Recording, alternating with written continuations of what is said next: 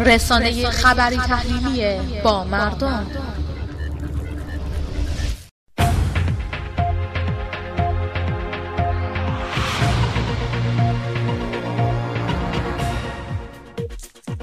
مدیر کل دامپزشکی گیلان گفت مجر بیماری آنفولانزای مرغی در استان کاملا تحت پایش و کنترل است.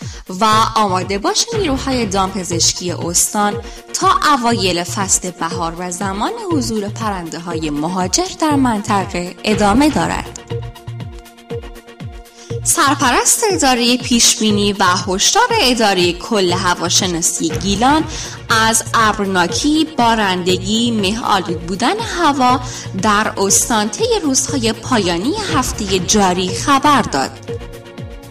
استاندار گیلان گفت متاسفانه 34 درصد از های صورت گرفته و 60 درصد دادخواست های طلاق ناشی از مصرف مواد مخدر است.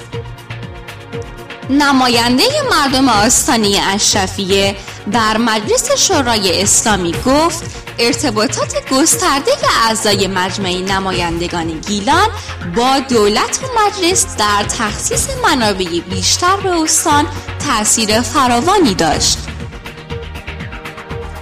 شربافان عضو شورای اسلامی شهر لاهیجان با اشاره به پروژه های نیمه تمام دولتی از جمله فرهنگ سرا، پل روگذر گیل و سالن تختی خواستار تسریع در جذب اعتبارات و تکمیل پروژه های مذکور از نماینده مردم لاهیجان در مجلس شورای اسلامی شد.